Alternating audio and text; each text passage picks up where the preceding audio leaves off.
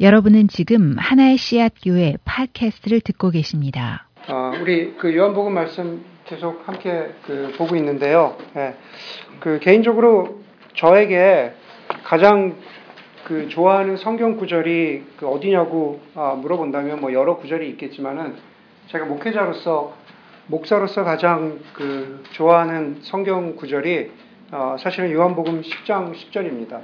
양들로 생명을 얻게 하고 어, 또 넘치 또더 넘치게 어, 얻게 하려고 왔다.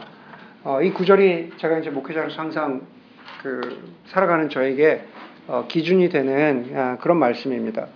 아마 저만 그렇지는 않겠죠. 예, 많은 어, 목회자들이 그 요한복음 10장 10절의 말씀을 어, 참 좋아하고 이 말씀대로 살려고 어, 애쓴다는 것으로 어, 알고 있습니다.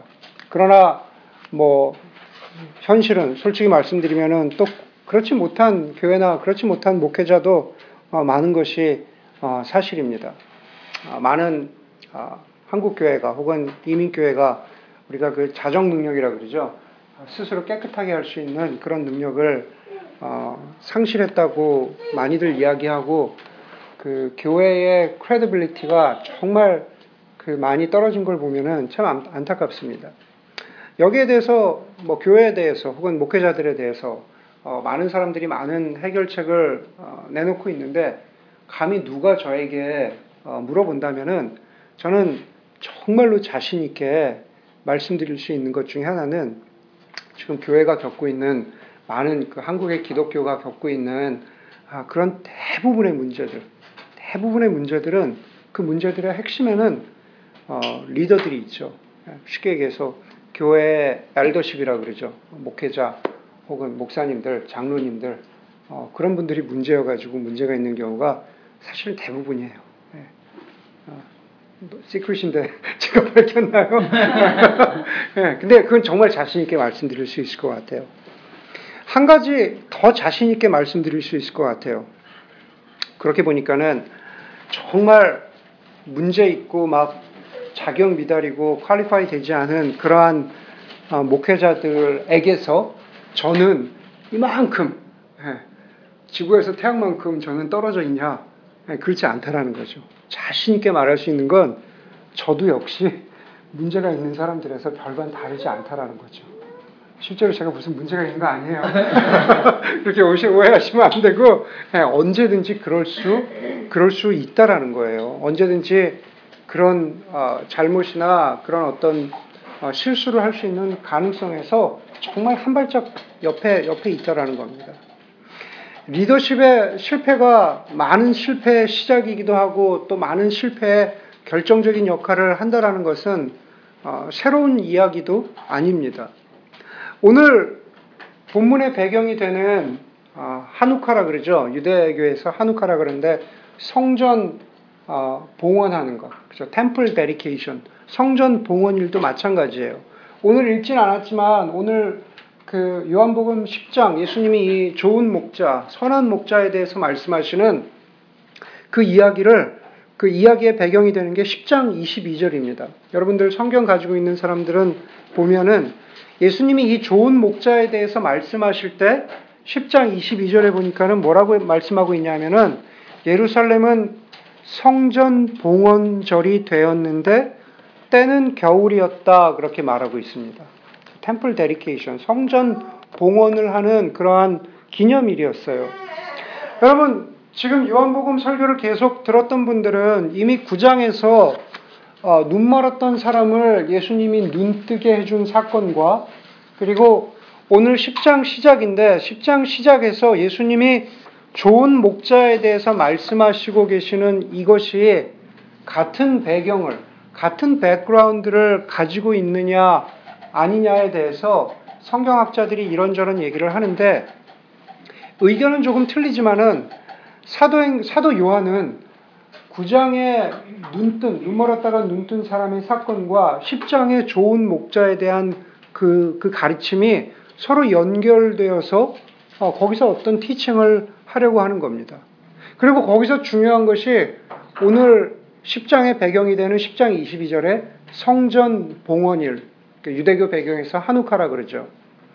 예수님이 태어나시기 전 기원전이죠. BC 332년에 이스라엘은 우리가 흔히 잘 알고 있는 알렉산더 대왕에게 예, 정복되었습니다. 332년이에요. BC 332년. 그리고 나서 그리스에 정복되었기 때문에 급격하게 그리스화 되었죠. 저 Hellenize 됐다 그러죠. 그리스화 되었습니다. 히브리 그때에 많은 유대인들이 흩어지면서 히브리어를 더 이상 읽지 못해서 그럼 히브리 성경, 구약 성경을 헬라 말로 그리스 말로 바꾸자라고 했던 그 septuagint라고 그러거든요. 어, 히브리 구약 성경에 헬레니즘 번역이 나온 것도 바로 그때입니다. 알렉산더 대왕에게 점령되어서 자꾸 이스라엘이 그리스화 되어가는 그것에 너무너무 반대하는 사람들이 있었어요. 그래서 다시 이스라엘이 회복돼야 된다. 종교적으로, 사회적으로, 문화적으로 다시 회복돼야 된다라고 강력하게 주장하는 그러한 그룹이 있었는데 그 그룹을 하시딤이라 그래요. 하시딤. 그 하시딤 중에 하나인 그 마카비우스가 여러분들 마카비우스라고 혹시 들어본 분들 계세요? 마카비 전쟁 그 들어봤잖아요. 그 마카비우스가 어, 그 전쟁을 일으켜서 결국에는 예루살렘을 다시 되찾아와요. 그리스로부터 예루살렘을 되찾아옵니다. 그리고 나서 기원전 165년에 예루살렘 성전을 예루살렘 성전을 다시 하나님께 데리케이트 그리스한테 빼앗겼었는데 하나님 여호와 하나님께 다시 이 성전을 데리케이트합니다. 그게 바로 성전 봉헌일이에요. 이게 바로 한우카예요. 그, 그 이후로 유대인들은 성전 봉헌일을 계속 지켰던 거죠. 축제는 이 성전 봉헌일 축제는 대개 8일 동안 계속됐는데 8일 동안 계속됐는데 이 축제 의식의 한 부분이 축제 의식에 축제 의식이 항상 좋은 것만 있을 수 없잖아요. 뭐 좋은 것만 얘기할 수 없잖아요.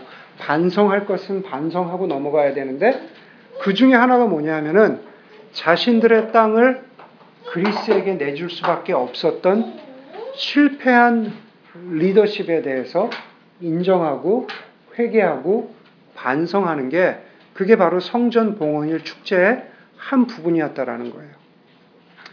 자, 그러면 예수님께서 오늘 본문에서 좋은 목자, 선한 목자와 양에 대해서 말씀하시면서 그 옛날에 실패한 리더십에 대해서 말씀하시는 걸까요?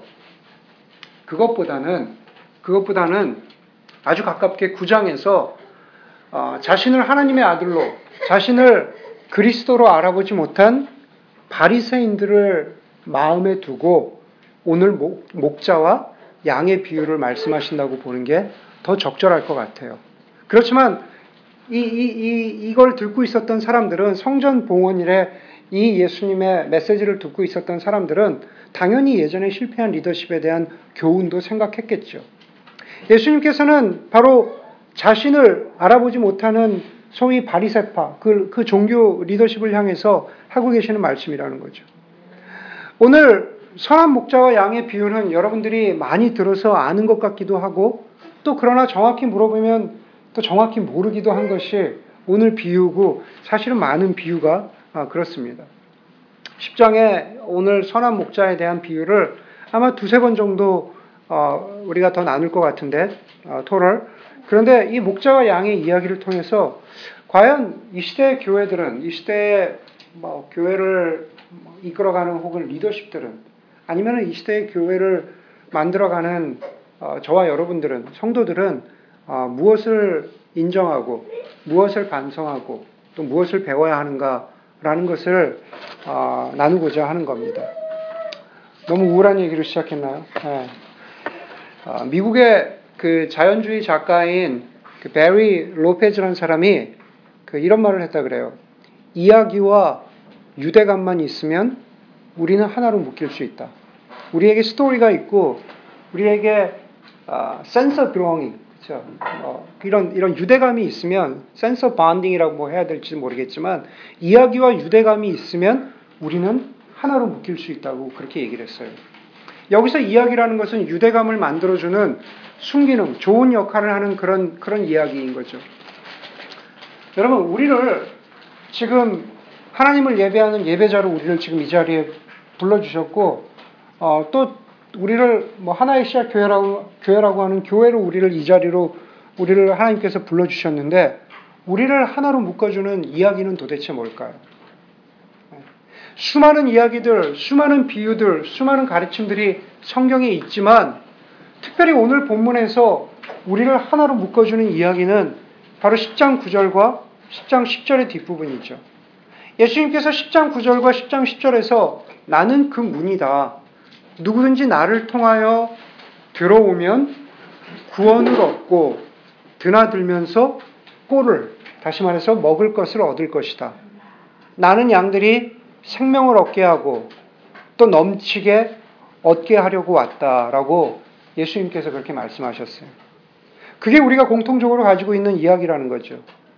여러분, 계속해서 말씀드리겠지만, 이 비유를 통해서 말씀드리겠지만은, 먹을 것이 없어, 없고, 그리고 마실 것이 없는, 그리고 그래서 너무나 황량한 그 중동의 광야에서 나, 다시 말해서 예수 그리스도를 통해서 생명과 구원을 얻고, 그리고 더 풍성히 먹고, 더 풍성히 마실 것이라고 하는 예수님의 이야기, 예수님의 비유는 그 이야기를 듣고 있었던 그 사람들 뿐만 아니라 예수 그리스도를 주님으로 고백하는 어떤 시대의 어떤 공동체라도 소망의 이야기가 되고 그리고 유대감을 주는 이야기가 된다는 거죠.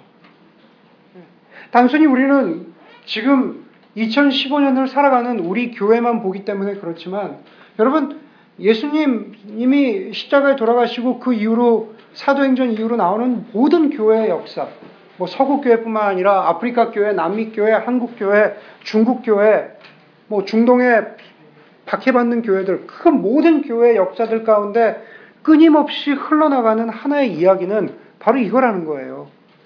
예수님을 통해서 들어오면 구원과 생명을 얻고 거기서 끝나는 것이 아니라 더 풍성히 먹게 될 것이라는 바로 그 이야기가 우리를 하나로 묶어주는 거죠. 그래서 시편 118편 20절에 보니까는 이것은 주님의 문이다. 의인들이 그리로 들어갈 것이다. 라고 그랬고, 우리가 잘 아는 시편 23편에 보니까 주님은 나의 목자신이, 목자신이 내게 부족함이 없어라. 나를 푸른 풀밭에 누이시며 쉴만한 물가로 인도하신다. 이거는 그냥 너무 편한 사람이 그냥 원래 편하고 원래 원래 걱정이 없고 원래 근심이 없는 사람인데 그 사람이 무슨 휴가지에 온 것처럼 그냥 편안한 물가 풀밭에 쉬어서 부르는 그런 편안한 노래가 아니라 황량한 광야에서 쉴만한 물가로 옮겨주신 그 하나님의 이야기를 자기가 그렇게 노래하고 있다라는 거죠. 바로 이 이야기와 유대감을 놓치면 우리는 이 세상 가운데서 비판하기만 하고 한숨만 쉬다가 우리 우리 모두는 어디로 갈지 몰라서 헤매다가 그냥 우리가 광야에 머물고 있는 우리 자신을 발견하게 될 수도 있다라는 겁니다. 여러분 이렇게 9절과 10절에서 우리에게 주는 유대감과 소망의 이야기가 있지만은 그렇지만 현실은 잔혹하죠. 예수님을 지금 보니까 눈앞에서 보는 바리새인들도 눈앞에서 보고 있었던 유대인들도 예수님을 인정하지 않습니다. 지금 시대 예수님 시대에도 그랬는데 지금 시대에 예수님이 안 계신 것처럼 그런 모습을 보이는 지도자들과 영적인 지도자들과 교회들이 있다는 것은 어쩌면 당연한 것인지도 모르겠어요. 실패한 지도자의 모습을 예수님은 듣는 이들에게 익숙한 아, 목자와 양을 사용해서 설명하시는 거죠. 먼저 중동의 목자들, 예수님의 그, 그 당시에 살았던, 뭐 지금도 비슷하지만 중동의 목자들에서 여러분들이 좀 잘 알아야 될 것 같아요. 첫 번째 중동의 목자들, 셰퍼드들은 자기 양에 대한 헌신으로 잘 알려져 있어요. 자기 양. 자기 양에 대한 헌신으로 잘 알려져 있다고 그렇게 전해집니다. 자기의 양들에게, 자기가 셰퍼딩하는, 자기가 돌보는 양들에게 꾸준히 노래도 불러주고, 뭐 피리와 같은 악기를 가지고 다니면서 어, 음악도 연주해주고, 그리고 거기서부터 시작해서 그 목자는 자기 양들을 위한 어, 헌신을 보초 역할을 하기도 하고, 또 양들이 나다니지 못하도록 하는 문지개 역할도 하고 먹을 것을 주는 것은 뭐 먹을 것이 있을 것, 있는 곳으로 데리고 다니는 것은 말할 것도 없는 거죠.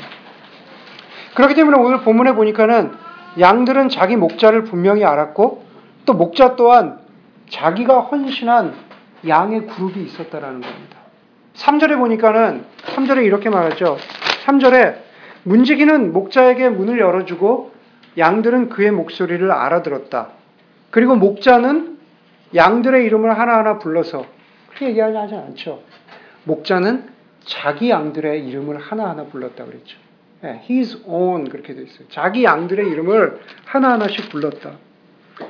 자기 양들의 이름을 불러서 우리에서 이끌어냈는데 거기서 거기서 끝나는 게 아니라 이끌어낸 다음에 양들을 막 이렇게 드라이브 해가는 게 아니에요. 툭툭 치면서 드라이브 해가는 게 아니라 그는 앞서서 가고 양들은 그를 따라갔다 그렇게 되어 있죠. 목자는 자기 양들에게 헌신하고 양들은 목자를 따라갔다는 의미입니다. 또 우리가 목자와 양에 대해서 제대로 알아야 되는 것 중에 하나는 바로 1절에 있는 그 양 우리죠. 예, 양을 키우는 우리. 여러분 이걸 잘 알아야 되는 건 여기서 얘기하는 양 우리는 우리가 이렇게 차 타고 이렇게 가다가 만나는 이렇게 울타리도 잘 돼 있고 바운도 있고 아니면은 뭐 뭐라 그러죠 애들 가는데 그 페링수에 있는 것처럼 이렇게 잘 만들어져 있는 그런 데가 아니다라는 겁니다. 예. 광야에서 목자와 함께 돌아다니던 양은 대개 목자들이 어디에다가 양을 광야에서 집어였냐 하면은 대개 절벽이나 계곡을 뒤에 배수진으로 친다 그래요. 그게 이제 한 울타리 끝이 되는 거예요. 뒤에 절벽이 있거나 아니면 큰 계곡이 있거나 그리고 앞쪽에다가 임시로 그 양우리를 만들어 놓는다 그래요. 근데 그 양우리는 어떻게 되어 있냐면 대개 대개 허리 높이 정도 되는 돌을 쌓고 그리고 거기서 끝나는 게 아니라 그 허리 높이 돌 위에다가 가시 덤불을 올려놔 가지고 올려놔 가지고 그 맹수가 그 다른 사나운 동물들이 확 뛰어넘지 못하도록 그렇게 해놨다 그래요. 그리고 아주 굉장히 작은 어, 어, 입구를 만들어 놓고 그 입구를 목자 자신이 지키거나 아까 목자가 헌신했다 그랬잖아요. 목자 자신이 지키거나 아니면 그 작은 입구에도 큰 가시덤불을 만들어 놓고 야생 동물들이 드나들지 못하도록, 못하도록 양을 지키도록 어, 그렇게 해놨다고 합니다. 이게 간단하게 얘기해서 이게 간단하게 얘기해서 1절에서 5절, 5절에서 이, 야기하고 있는 얘기예요. 예, 목자는 이렇고 양은 이렇다라고 그렇게 말하고 있는 겁니다. 그런데 여러분 한번 생각해 보세요. 우리 말고 지금 바로 이, 이 처음 이야기를 듣고 있었던 예수님의 이 목자와 양의 비유를 듣고 있었던 이 사람들이 굳이 예수님께 목자와 양에 대해서 들어야 할 만큼 몰랐을까? 아, 여기 팔로알토가 아니고 거기 예루살렘이니까 예, 그걸 늘상 봤다는 거죠. 예, 굳이 예수님께 대해서 그 이야기를 들어, 듣지 않아도 된다라는 겁니다. 그리고 그 이야기를 듣고 있었던 사람들 가운데는 어쩌면 실제 목자도 있었어요. 내가, 내가 목자인데 목수에게 저 얘기를 들어야 되나? 어. 그렇잖아요. 자존심 상하잖아요. 그렇죠? 어, 엔지니어인데 저한테 CS를 듣고 있으면 자존심 상하잖아요. 그런 얘기죠. 어, 내가 목자인데 목수한테 그 얘기를 들어야 되나? 아마 그런, 그런 생각을 하는 사람도 있었을 것 같아요. 예수님이 1절에서 5절 사이에서 목자와 양에 대해서 이렇게 한참 말씀하시는 것은 양 키우기에 대해서 말씀하려는 게 아니었다라는 겁니다. 다시 말해서 예수님은 1절에서 5절을 통해서 말씀하시고자 하는 영적인 의미가 있었다라는 거죠. 그것은 한마디로 간단하죠. 예수님 자신은 목자라는 겁니다. 마카비 전쟁 때, 성전 복원일 때 이미 수많은 사람들은 실패한 리더십에 대해서 알고 있었고 또 어떤 사람들은 아 바리새인들이 정말 제대로 된 리더일까? 아니 심지어 예수님도 구장에서 나오는 바리새인들 지도자들을 향해서 저 사람들은 제대로 된 목자가 아니다. 저 사람들은 어, 제대로 된 리더가 아니다라는 얘기를 하시고자 했던 거예요. 그 이야기를 시작하시고자 목자와 양에 대한 그 말씀을 하시고자 했던 겁니다. 잘못된 리더를 쫓아가면 잘못된 길로 빠질 수 있다. 목자와 양의 이야기에서 이야기하시고자 하는 것은 바로 그거예요. 간단합니다. 그런데 사람들이 알아듣지, 알아듣지 못했어요. 6절에 보니까는 딱 그러죠. 예수님이 사람들의, 아, 사람들이 예수님의 의도를 잘 알아듣지 못했다는 것을 예수께서 그들에게 이러한 비유를 말씀하셨으나 그들은 그가 무슨 뜻으로 그렇게 말씀하시는지를 깨닫지 못했다. 라고 성경은 그렇게 말씀하고 있습니다. 그 사람들을 향해서 못 알아듣는 양들을 향해서 예수님께서 7절에서 10절을 통해서 다시 말씀하시고 설명하는 거죠. 그런데 7절의 시작을 보니까 1절에서 5절과는 조금 다른 표현들이 보이기 시작합니다. 먼저는 나라는 표현이죠. 앞에서 나는 선한 목자다, 나는 문이다, 나라고 하는 그런 말이 없었습니다. 예, 그냥 목자와 양에 대해서 설명하셨을 따름이죠. 그리고 앞에서는 참 목자는, 좋은 목자는 이렇다, 이렇다, 이렇다 라고 말씀하셨는데 여기서 그러면은 자연스러운, 자연스러운 설명은 그렇기 때문에 나는 목자다. 이렇게 하셨어야 되는데 7절에 보니까 그렇게 말씀하지 않으시고 나는 양이 드나드는 문이다. 그렇게 말씀하세요. 네. 앞에서 목자에 대해서 설명하시고 나는 양이 드나드는 문이다. 네. 그러다 보니까는 여러분들이 좀 헷갈릴 수가 있죠. 어떤 게 맞는 거야? 예수님은 목자야? 예수님은 문이야? 네. 그렇게 설명을, 그렇게 그런 어, 착각을 할 수 있다라는 겁니다. 여러분, 여기서 예수님이 나는 양이 드나드는 문이다, 엔트런스다, 입구다 라고 말씀하시면서 문을 사용하신 것은 참 목자됨, 좋은 목자라는 것은 어떤 목자라는 것을 또 설명하시기 위해서 문을 사용하시는 거예요. 문이 그 중에 이그젠플이라는 거. 네, 헷갈려요? 네, 헷갈리는 것 같아요, 지금. 네. 좋은 목자가 있는데 좋은 목자됨을 설명하기 위해서 또 문을 사용하고 계신 거예요. 제가 아까 이미 양우리의 문에 대해서 설명드렸죠. 양은 물론이고, 양은 물론이고, 목자 자신도, 목자 자신도 문을 통해서만 드나들어야 해요. 울타리를 넘어다니면 안 돼요. 양도 울타리를 넘다가는 다치고, 그리고 목자도 자기는 스스로 목자라고 하지만 울타리를 넘어가는 사람은 제대로 된 목자가 아닌 거예요. 이미 그거를 1절에서 말씀하고 있잖아요. 울타리로 넘어다니는 사람은 목자가 아니라 도둑이고 강도다. 그렇게 말씀하시잖아요. 심지어 목자도 문으로만 다녀야 된다라는 거죠. 그런데 예수님이 뭐라고요? 내가 문이다. 내가 문이다. 그렇게 말씀하는 겁니다. 결국 우리가 생각할 수 있는 대로 문의 문의 그 의미는 목적은 한 가지로 결론이 납니다. 문으로 들어 드나들어야 아, 양의 안전을 지킬 수 있고 양의 유익을 구할 수 있다라는 거죠. 그게 문의 목적이에요. 다시 말해서 문이라고 하는 것, 양 우리의 문, 양 우리의 입구라고 하는 것은 양과 목자 자신을 위한 스탠더 기준이 되고 바른 길이 된다라는 거. 양도 그쪽으로 드나들어야 되고 목자도 양을 이끌기 위해서는 어디로 드나들어야 돼요? 좁지만 좁지만 문으로 들어가야 돼요. 그리고 거기 가서 아까 뭐라 그랬습니까? 거기 가서 자기 양들의 이름을 하나하나 불러주고 목자가 걸어 나오면 양이 자연스럽게 쫓아와서 그래 목자를 쫓아간다고 했잖아요. 목자가 울타리를 넘으면 안 돼요. 목자도 문을 통해야 된다라는 겁니다. 예수님이 나는 문이다. 그 의미는 양과 목자 모두에게 예수님은 기준이고 예수님은 바른 길이고 예수님은 바로 그리로만 드나들어야 하는 유일한 엔트런스가 된다라는 겁니다. 그렇기 때문에 8절에서 보니까는 8절에서 뭐라 그러죠? 나보다 먼저 온 사람은 다 도둑이고 강도이다. 그래서 양들이 그들의 말을 듣지 않았다. 그렇게 말합니다. 예수님보다 먼저 온 사람이 다 도둑이나 다 강도는 아니겠죠. 세례 요한, 세례 요한 같은 사람도 있잖아요. 예수님보다 먼저 와서 예수님의 길을 예비한 사람도 있잖아요. 예수님이 말씀하시고자 하는 것은 나보다 먼저 온 사람들이 문으로 드나들지 않았기 때문에, 다시 말해서 올바른 복음과 올바른 그 기준 위에 서 있지 않았기 때문에 다 도둑이고 강도다. 그렇게 말씀하시고 계시다라는 겁니다. 양은 물론이고 모든 목자들도 문으로 드나들어야 합니다. 처음에 제가 설교를 시작하면서 모든 교회 공동체에 겪고 있는 어려움의, 어려움의 대부분은 예, 지도자들, 목회자들, 장로들의 이기심이나 욕심이라고 예, 말씀을 드렸죠.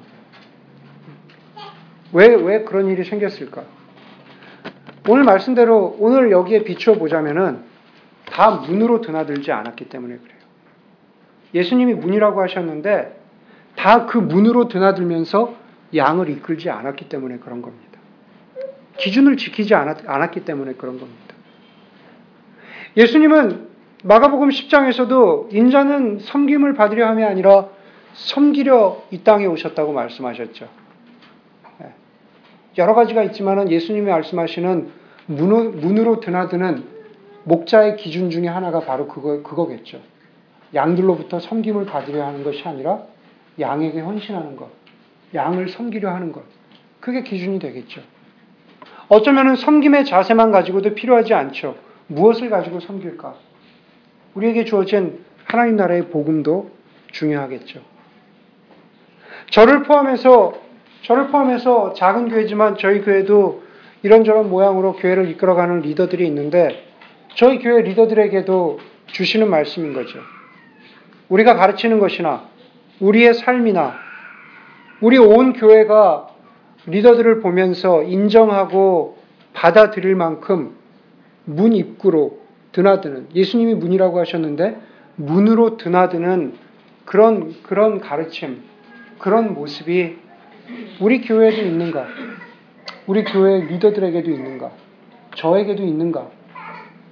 설교를 준비하면서 또 제가 제 자신을 돌아보는 그러한 말씀인 거죠. 더불어서 이 말씀을 덧붙여서 한 가지 더 드려야 될 것 같아요. 저희 교회 예배 들으신 분들은 잘 아시겠지만 저는 설교 통해서 무슨 그렇게 세세한 적용을 드리지는 않죠. 하루에 성경 3장 읽어라. 네, 기도 20분 해라. 어, 일주일에 한 번 금식해라.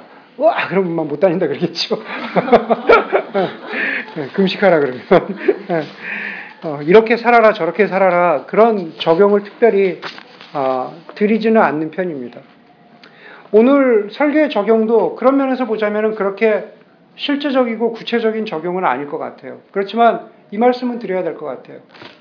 오늘 좋은 목자됨의 기준에 있어서 그것은 예수님이 문이시고 우리도 그 문으로 드나들고 있느냐라고 하는 그것이 저를 포함한 교회 리더들에게도 다 주시는 말씀이기도 하지만은 동시에 동시에 교회는 교회는 서로가 서로에게 목자됨을 실천해야 된다라는 거예요. 네. 지수자매가 저에게 목자가 될 수도 있다라는 얘기예요. 아프리카 속담에 그런 얘기가 있죠. 아이는 한 마을이 키운다. 들어보셨죠? 아이는 한 마을이 키운다. 네. 아이는 한 마을이 키운다. 네.